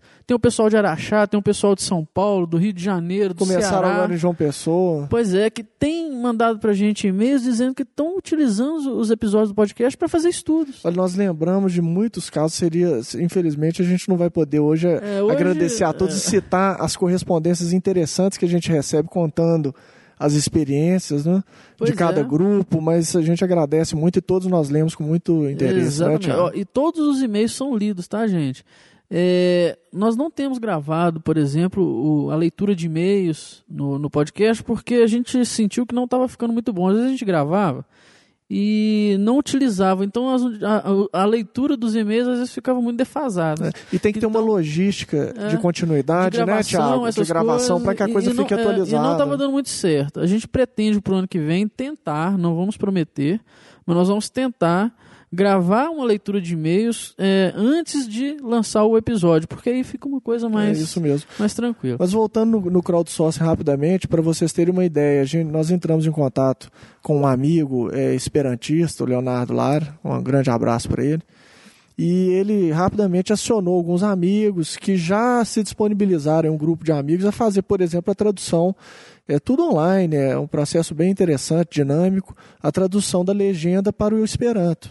E no meio do caminho lá, alguém se ofereceu para o holandês. Então, se você está ouvindo aí, tem se um você fala, de línguas, se você fala javanês, É. homem- você pode traduzir Chinês. chinês.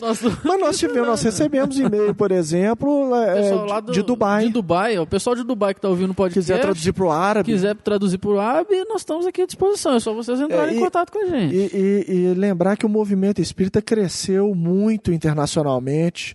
Nos Estados Unidos, em Cuba, em, Ah, em muitos tem um lugares tem um movimento dos Estados Unidos que mandou um e-mail. É um, o pessoal, é um grupo de caminhoneiros dos Estados Unidos que estão viajando nas estradas dos Estados Unidos ouvindo podcast.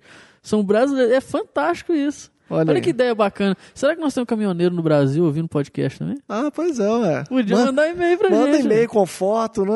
É, Com- grava é. uma mensagem. Tem muitas formas de participar. Bacana. É isso aí. Agora nós temos mais um projeto ano que vem, que é o projeto da evangelização infantil. Agora eu não vou falar desse projeto não, porque eu vou chamar as A duas Sheila, Sheilas, a Sheilas. as Sheilas para poder falar desse projeto pra gente. Como é que ele vai acontecer, Sheila? Sheila Lavarini, conta pra gente. Bom, O que está sendo programado?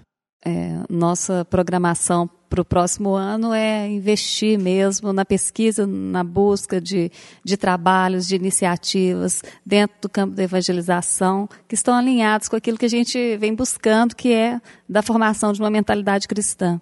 E essa formação é, começa desde cedo, né? desde, a, desde o momento que que o espírito se prepara para reencarnar. Então, nossa, a nossa pretensão, o nosso trabalho é investir, buscando esses grupos, é, até convocando quem está ouvindo, que, que desenvolve trabalhos, que, que busca é, a adequação da, do, do, conhecimento do Evangelho, do conhecimento espírita e do Evangelho é, a cada etapa do desenvolvimento seja ela qual for, né, do, do bebê. Então a gente tem a Sheila aqui que que junto com Daniela, com Sandra, desenvolveram um trabalho de evangelização de bebês e elas já viajam é, é, compartilhando essas experiências. Eu né? acho que foi o trabalho mais requisitado depois da gravação do, do podcast, foi esse trabalho. Araxá, várias outras localidades, o Tiago já trouxe essa informação. Eu acredito que é um trabalho de grande repercussão, né, é, né, Sheila? É, é, é porque é de grande necessidade, né? É, as, as pessoas que, que trabalham com evangelização, e as mães, os pais, as, é, a gente sente um, um, uma necessidade de, de, pensar mais sobre, sobre esse trabalho. Pensar mais na perspectiva dessas crianças que estão aqui hoje. Pensar mais na necessidade desse espírito reencarnante nesse momento do nosso planeta. Então, é, a, a, nossa pretensão é essa, assim, buscar é, mais referências, é, embasar é, o nosso trabalho de forma que, que a gente possa atender a necessidade de cada etapa do desenvolvimento, é, que a gente possa trabalhar dentro dessa perspectiva do sentir, do sentir e de, de, de trazer o evangelho para uma vivência, que é, que é tão, tão difícil para a gente que é adulto, né?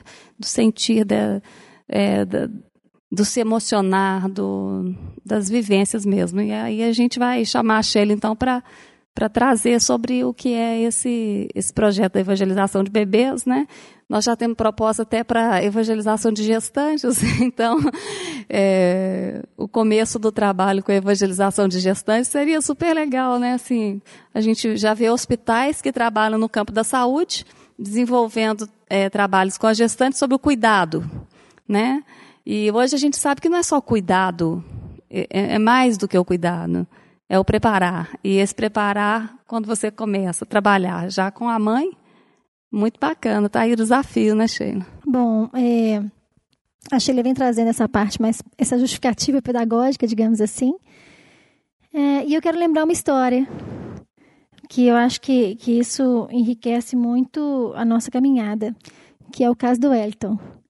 É, e porque quando a gente fala da questão é, de, tra de trabalhar a evangelização pelos, pelos, pelos canais sensoriais, a gente lembra muito dessa história.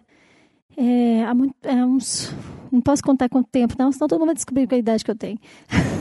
Ah, mas quando a gente tinha... Antes dela começar a contar, eu só quero. Ela não sabe ainda não, mas pro, provavelmente um projeto. Um dos projetos que nós vamos contar daqui a pouquinho. É, mas eu vou adiantar, eu vou adiantar um dos curtas-metragens que a gente quer rodar vai ser sobre essa história, Sheila. O caso do Elton? É, o caso Pode do contar Elton. ou não? Pode contar. Ah. Pode contar, eu vou deixar ela contar a história. é porque foi uma coisa muito marcante para mim. É, quando eu tinha em torno de uns 18 anos, a gente foi retomar um trabalho de evangelização numa casa que frequentávamos na época, eram 80 crianças. E aí eu fui tentar evangelizar, começar sozinha. Então a gente dividia as turmas, de 8 a 9, uma turma, de 9 às 10, outra, de 10 às, às 11, outra. Mas nosso primeiro contato nessa casa, eram muitas crianças, era, é, era uma, um centro numa região muito carente, onde as famílias iam tomar sopa. E eles recebiam alimentos e roupas, então, desde muito cedo, as famílias se aglomeravam na porta do centro e a gente iniciou o processo da evangelização por causa disso. Eram muitas crianças, de todas as idades. E quando a gente entrou. E o centro, na época, era muito destruído. Então, todo, é, não tinha nenhum vaso inteiro, era quebrar, os vasos eram quebrados, os vidros quebrados, todo mundo quebrado. E tinha uma família vizinha do centro que morava esse garoto, que era um garoto de sete anos na época, que era o chefe de todo mundo. Ele andava com um cano de ferro na mão. E quando a gente começou a evangelizar, a gente falando, os bancos eram de ferro, e ele batia esse cano. Tan, tan, tan, nos, nos, no, no banco e, e atrapalhando todo mundo. Mas a gente aguentou firme. No final, quando as crianças estavam desenhando, ele saiu puxando todos os desenhos e rasgando. E aí eu fiquei muito brava com ele. Falei que ele não sabia desenhar, que ele estava fazendo aquilo porque ele não sabia desenhar. E ele falou: Não, saburra, eu sei desenhar assim. E pegou um papel, aí eu dei para ele papel e lápis e ele desenhou um pato dono perfeito. A partir disso, aí eu falei assim: Ó, oh, então eu não sei desenhar. Eu contava a história para ele e ele nas próximas aulas trazia tudo. Eu comprei cartolina, gigiceira, canetinha, contava a história, ele desenhava a aula toda para mim e levava na, na, na, outra aula. Nas aulas seguintes, ele, ele continuava com o ferro na mão, mas não batia mais no banco. E aí me ajudava a organizar as turmas, de 8 a 9, tal idade, de 9 às 10, tal idade. Assistia a todas as idades. E foi muito interessante porque nas reuniões de desobsessão do centro, foi um, um alvoroço muito grande, porque a gente teve notícia que ele, ele era um chefe de uma gangue, de uma falange espiritual. Ele estava reencarnado numa reencarnação compulsória e os espíritos ficavam muito nervosos com o processo de evangelização dele. E aí o centro foi obtendo tantas melhoras, porque como ele era, ele era vizinho do centro, ele ficava em cima do muro. E aí ele passou a vigiar o centro. Então o centro pôde montar de novo, colocar os vasos sanitários, pias, vidros, e ele tomava conta do centro. E aconteceram várias coisas. E a gente, como as crianças daquela época, a maioria não sabia ler nem escrever, mesmo os maiores, os adolescentes. E na época aqui em Belo Horizonte tinham muitos trombadinhas que chegava na evangelização com relógio na mão, com correntinha. E a gente utilizou a arte no trabalho da evangelização. Então, nós trabalhávamos com teatro, com jogral, com coral. Então, várias músicas espíritas a gente encenava. E eram os recursos que a gente tinha na época. E por isso que a gente acredita muito é, na questão artística para a evangelização. E a gente defende muito essa ideia. Passou-se o tempo, uns dois anos depois, o Wellington mudou, a família mudou de cidade. E a gente ficou muito chateado porque é, a gente se apegou muito àquela criança e o quanto ele modificou. Mudou-se. Uns 20 anos depois, ou menos que isso, mas um, um tempo mais ou menos assim.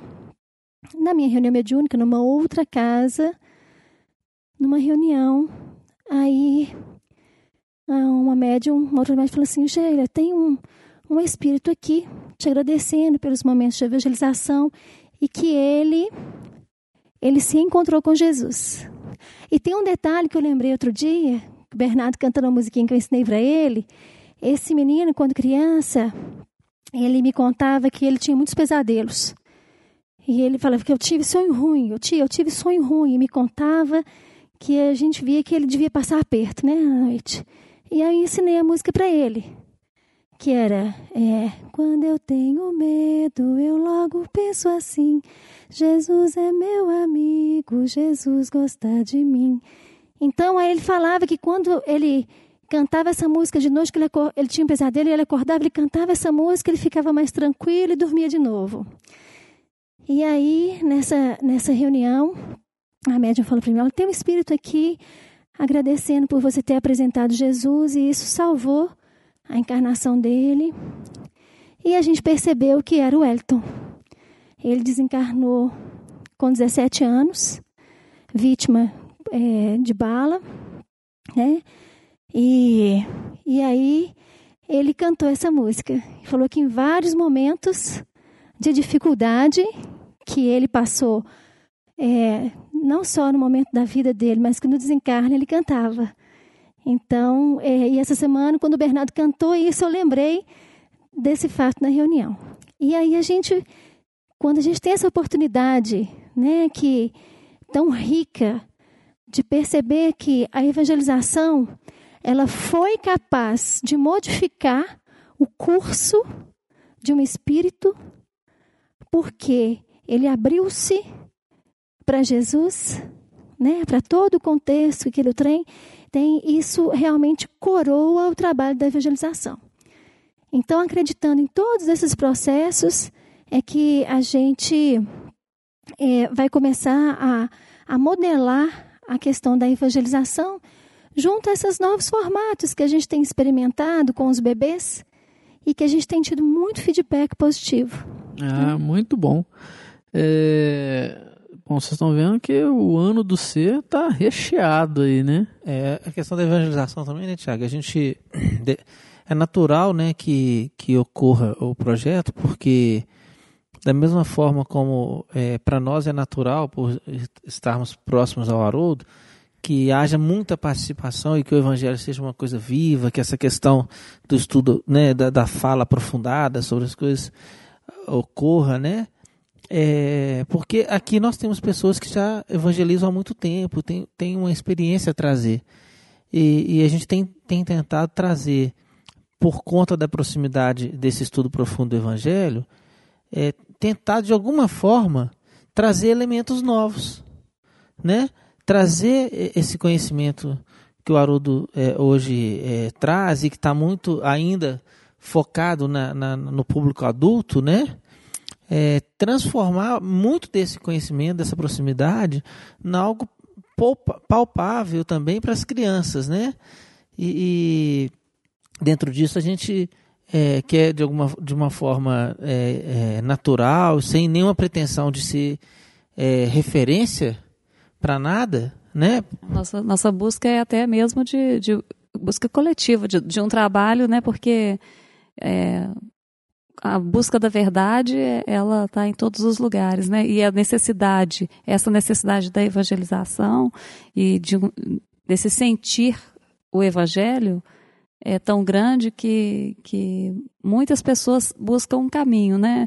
E, e ter um referencial teórico é muito importante e ter um conhecimento é, da necessidade de cada fase, enquanto encarnado aqui, né, do como, como comunicar, o como comunicar é muito importante. Então, como comunicar ao, ao adulto, como comunicar aos pacientes, como comunicar aos jovens, como comunicar às crianças, como comunicar aos bebês, como comunicar às gestantes. A ideia é reforçar esse pensamento, né, Sheila? Porque é, é, no meio de evangelizadores já existem muitas pessoas que são pedagogos, Sim. que são pessoas da profissão, profissionais. Mas e muitas pessoas nós temos que, não aumentar são... esse coro onde, é, onde fique bem claro para as direções das casas, né, para as pessoas que coordenam os trabalhos, de que a questão do conhecimento das fases da criança né, é, são do conhecimento do processo da criança é importante para que se faça a evangelização também.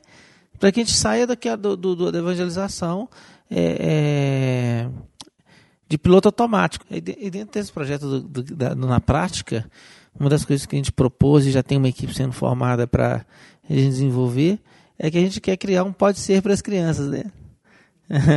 é, um pode serzinho. Um pode serzinho, né? Que, que vai ser é isso que a gente tem como adulto, né, é, que são essas conversas gostosas e tal, mas a gente quer criar alguma coisa que os pais possam baixar lá no nosso site, botar no carro, né, eu vou levar a criança para a escola e ela, para ela poder ouvir uma história, para ela poder ouvir uma música, né, é, ouvir coisas bacanas.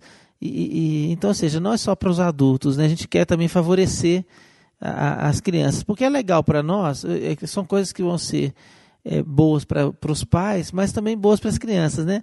Lá em casa a gente tem esse, esse é, é, acho que todo mundo que tem filho pequeno tem essa, é, esse não é um problema, né? Mas essa, a realidade é que se você entra no carro, quem a música que você vai escutar é que, é que ela está querendo ouvir, né? É só CD infantil no carro. É, então você é só grupo segredo. Então a gente quer é, fazer algo que os pais possam baixar e vibrar com a gente, né, com histórias gostosas, contadas de uma maneira diferente. Sem contar que nós temos o, o planejamento de, é, dos livros infantis. Sim. Né? Do Livro do Capacete, por exemplo, que é, um, que é um livro nosso, que a gente vai colocar. Vai dar continuidade na série, né, Sheila? É. Parece, né? É, a gente quer fazer a continuidade da série, mas disponibilizar para iPad, as versões né? digitais, versões digitais, as versões né? digitais, hoje, né? Na, okay. nos tablets. Então, é nossa intenção dessa, que, que essa ilustração elas, e que o livro seja online para que todas as pessoas tenham acesso de baixar, e conversão para colorir, né, para impressão. Isso tudo, isso tudo outras ajuda muito o trabalho das evangelizadoras também. É, né? e nós queremos, assim, o que a gente quer frisar é que nós estamos de mãos abertas para dar as mãos. Porque a gente sabe que tem uma longa, um longo percurso de várias pessoas é, é, que vem caminhando arduamente em todos esses anos, procurando, buscando formas é, de melhor fazer o trabalho. Então, a gente quer dar as mãos e fortalecer a corrente. É essa a nossa proposta.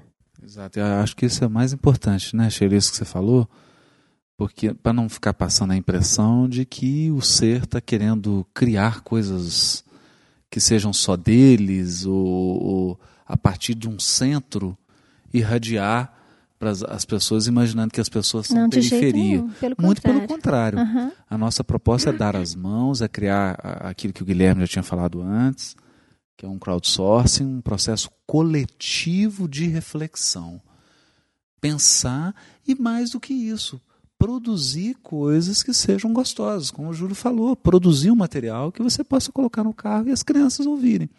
É, então aqui nós estamos numa espécie de oficina, produzindo coisas, testando outras, ouvindo, recebendo ideias de outras pessoas do mundo inteiro, do Brasil inteiro, e a gente vai somando aí uma coisa, gente, eu acho, e é- acho que é importante dizer isso nessa hora, o ser não tem pretensão nenhuma de ter um jardim e fornecer flor para todo mundo. Não. É, nós sempre estamos recebendo flores.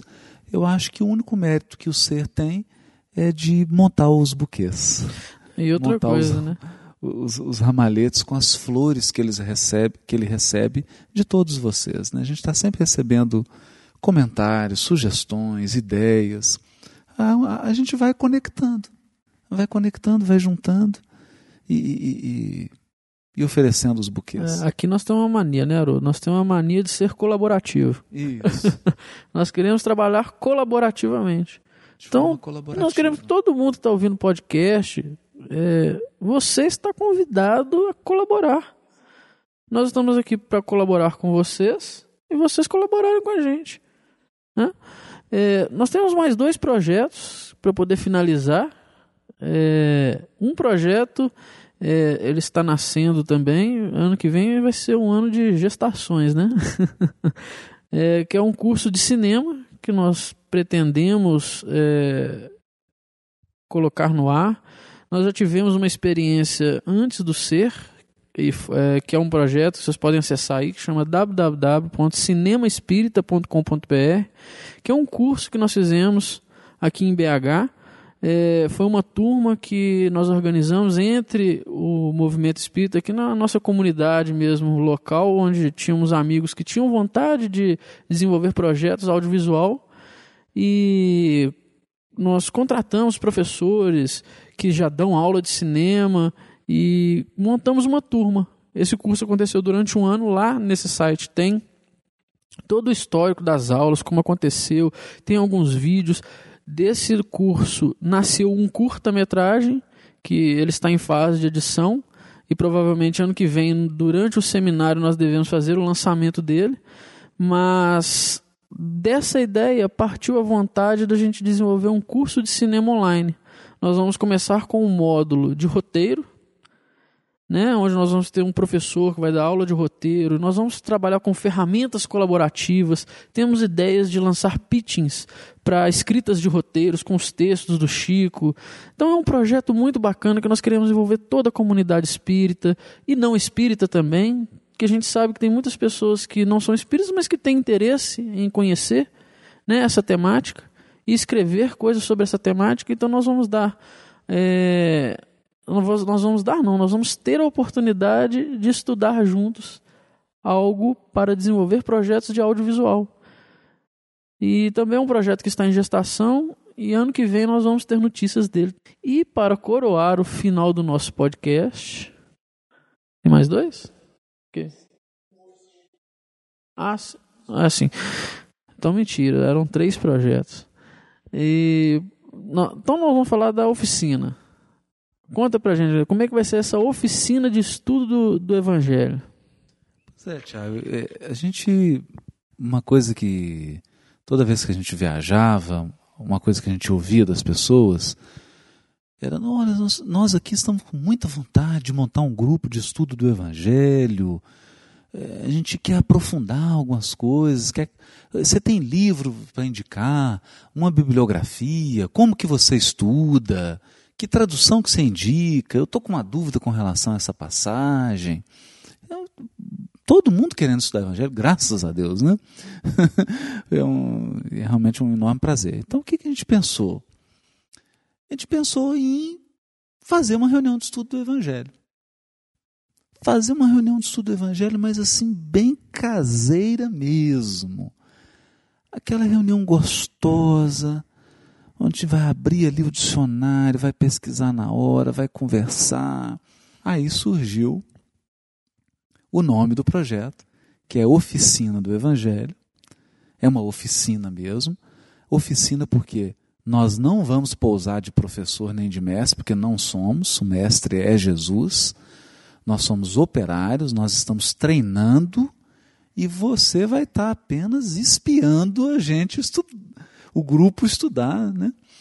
Você vai olhar, você que está ouvindo vai poder é, acompanhar o estudo ao mesmo tempo. Por isso se chama uma oficina. E ali a gente vai estudar mesmo, vai descobrir coisas na hora, vai conversar, vai refletir. E por que Ilelo?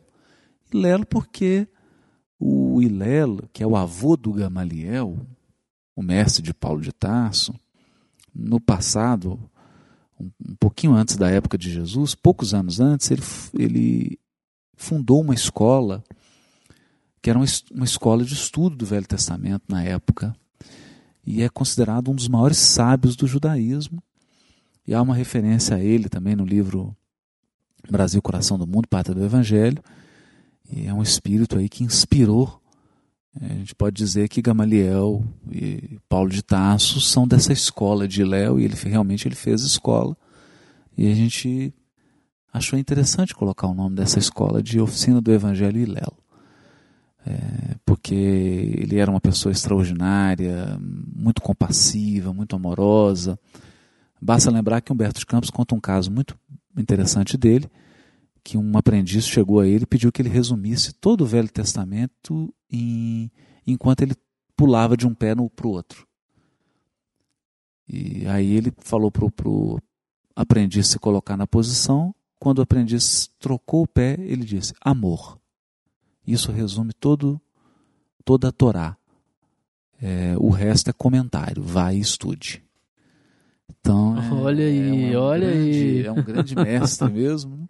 E a nossa ideia da oficina é exatamente essa: passar lembrando para as pessoas que é uma coisa muito simples. Nós, mais uma vez, não estamos querendo ensinar ninguém a nada, nós estamos apenas querendo compartilhar uma forma de fazer. É uma forma de fazer. É uma forma de estudar. É, é, é, o nosso estudo, porque a gente vai estar tá lá aproveitando, né, Tiago? E, é mais, e é mais uma forma de estudo colaborativo, né, Haroldo? Estudo colaborativo. São várias Exatamente. pessoas trocando conhecimento. Trocando. E como muitas pessoas perguntam sobre passagens, têm dúvidas, é, nós vamos mostrar como que chega mesmo, como é que pesquisa, como é que estuda, como é que vai no texto, trazer informações. É uma espécie de, de tipo aqueles cursos de culinária, né? Que você pega os ingredientes e faz ali, a pessoa e vai fazendo na hora, fazendo né? Na hora, e no né? final a gente come. E no final a gente come. agora sim. E, e para coroar, Haroldo, agora sim, para coroar, coroar, qual que é o projeto que assim, nós estamos aqui já morrendo de vontade de ver esse projeto acontecer, que é o Sete Minutos com Emmanuel. Pois é, o, esse projeto ele nasceu de um desejo é, e a gente está sempre aqui no cerco esse desejo de agradecer o Emmanuel, de mostrar nossa gratidão para ele pelo trabalho que ele fez e também divulgar o evangelho da maneira como ele trabalha o evangelho. Por que sete minutos? A gente pensou na brincadeira do quantas vezes devo perdoar meu irmão? Até sete, Senhor Jesus. Não, não te digo que sete, mas setenta vezes sete. Então a gente falou sete, o sete. É, tem que ser uma coisa com sete. É os sete minutos. Por que sete minutos? Né? Claro que ninguém vai ficar cronometrando aí, gente, para saber se é. Ah, não, pelo amor de Deus. Minutos, 59. É, não é... é. A gente quer, mas não sei se vai dar, não. A gente quer cronômetro, mas. Mas na verdade não, não, não é essa a ideia. A ideia de sete minutos é, é que é um, um arquivo de áudio pequeno, curto. No máximo 7 megas. Que você ouça rápido e ele vai. Cada arquivo, cada episódio será uma abordagem bastante interessante. Eu não vou contar aqui agora, que é surpresa. Ah, pô, sobre mensagens da série Fonte Viva. Então, você lembra que tem o livro Caminho, Caminho, Verdade e Vida, Pão Nosso, Vinha de Luz, Fonte Viva, Ceifa de Luz, Palavras de Vida Eterna, Bênção de Paz e outros. Esses livros são livros em que o próprio Emmanuel reuniu mensagens em que ele comentava versículos do Evangelho. Ele mesmo fez a reunião e esses livros foram publicados. E a nossa ideia é fazer um trabalho em cima de cada uma dessas páginas. Comentar o texto, falar algumas coisas, e aí a gente pede para você esperar um pouquinho para você degustar quando o primeiro sair no site. Não é sacanagem não, mas tá dando um, uma vontadezinha de ouvir esse negócio, viu? Eu acho que é um sonho. Imagina você poder acordar todo dia, entrar no site do C e ir lá colher alguma coisa. Será que vai ser assim? Não sei, hein? Exatamente. Então, Não sei, hein? essa ideia, mais uma vez, lembrando que o, o, o nosso propósito é sempre estreitar os laços que nos unem a essas obras. É promover uma forma de aproximação a essas obras. Não a única forma, mas uma forma, uma maneira. Porque o importante também não é qual o caminho ou qual a forma que você se conecta. O importante é se conectar com essas obras. A gente acredita muito nisso como essas obras são utilizadas no Evangelho no lar, são utilizadas para abrir reunião, a gente acredita que esse material em áudio vai, vai favorecer muito, até porque tem pessoas que têm dificuldade de ler, às vezes está com problema nas vi, nos olhos, né? não enxerga bem, ou não consegue ler, acha o texto do Emmanuel difícil, lê, mas não lê com a, entona, com a entonação correta, não lê com as pausas corretas. Então esse projeto aí vai facilitar isso, porque já vai, já vai entregar assim a mensagem sonora. Ah, não, não conta mais sonora. não. Não conta mais não. Não conta mais não. o importante, né, Haroldo, de, de, tudo que a gente está falando, hoje eu conversando também nessa, no telefonema que eu tive com a Daniela, a gente conversou muitas coisas, que é o fato de que a gente quer fazer aquilo que tem batido as nossas portas, né? Sem pretensão de ser melhor que ninguém, mas assim, aquilo que a gente é, tem, tem chegado a gente é, ao ser, né, como proposta de trabalho, nós estamos pegando para fazer, né? Isso. E, e, é, e, porque a gente sabe que em todo o Brasil é, tem muitas iniciativas de trabalho, né? Muita coisa bacana. No seu campo de trabalho, né? Exato. E, e o importante é que, que nós, com esses projetos, estamos pegando a, a ali, aquela missão, a missão que foi nos dada, né? Que está chegando para gente. Agora Cada um contribui é, como pode, como tem condição. E esses projetos que nós falamos é o que nós podemos agora no momento contribuir. É verdade. Se ele puder auxiliar, se ele puder ser útil, a gente vai ficar muito feliz. Porque para nós ele será muito útil, Com porque certeza, nós estamos nós, nós temos a necessidade desse estudo do evangelho, nós estamos com necessidade de estudar a série Fonte Viva, então a nós vai atender. Se atender a você também, nós vamos ficar muito felizes, porque você estará junto conosco. Com certeza que as pessoas vão gostar muito, né? É, nós queremos aproveitar esse podcast para desejar um feliz ano novo, né? É para todo mundo que está ouvindo esse episódio. E estamos muito felizes pelos resultados, pela resposta do público que tem postado lá no, nos episódios, que tem comentado, que tem mandado e-mail. A gente quer que continue. Não para de, de, de, de nos dar resposta, não, porque é daqui que a gente colhe o nosso alimento diário e a vontade de fazer mais. É, esses e-mails são todos compartilhados com o grupo todo, todo mundo responde, fica feliz por, pelas respostas e não para de mandar e-mail pra gente não. É tão gostoso a gente acordar durante o dia e falar: Nossa, minha caixa tá lotada aqui de e-mail e hoje tem mensagem para mandar para todo mundo. Porque o trabalho realmente precisa desse carvão, né? Essa chama, esse carvão para manter a chama acesa que é vocês. Vocês dando resposta pra gente, a gente sabe que tá valendo de alguma coisa esse trabalho, né, Haroldo? Vamos nos despedir e a gente tem a dizer assim, meu amigo, senta-te aqui um pouco. Somos poucos junto à árvore seivosa da amizade. então, feliz ano novo, um excelente Natal para todos. Muito obrigado. E a gente espera contar com todos vocês no ano de 2012 para que o ser se transforme no que a gente espera dele, ele possa realizar aquilo que a gente está projetando com as bênçãos de Jesus e que a gente consiga também se aperfeiçoar e aperfeiçoar o trabalho que nós estamos realizando, lembrando e aqui sem nenhuma falsa modéstia que tudo que o ser faz é, na verdade, um óbolo da viúva. A gente sabe, tem consciência das limitações, tem consciência das nossas deficiências, mas podem acreditar, nós estamos fazendo tudo que nós podemos. Nós estamos dando o nosso máximo para compartilhar com você, amigo, que está acompanhando o trabalho do ser, que está acompanhando o portal e o podcast. E pedimos a você, continue conosco. Continue nos auxiliando, nos ouvindo, nos ajudando, compartilhando. Estamos sentindo falta do, do, das participações, dos comentários, dos posts. 2012 será muito rico. Um beijo no coração de todos.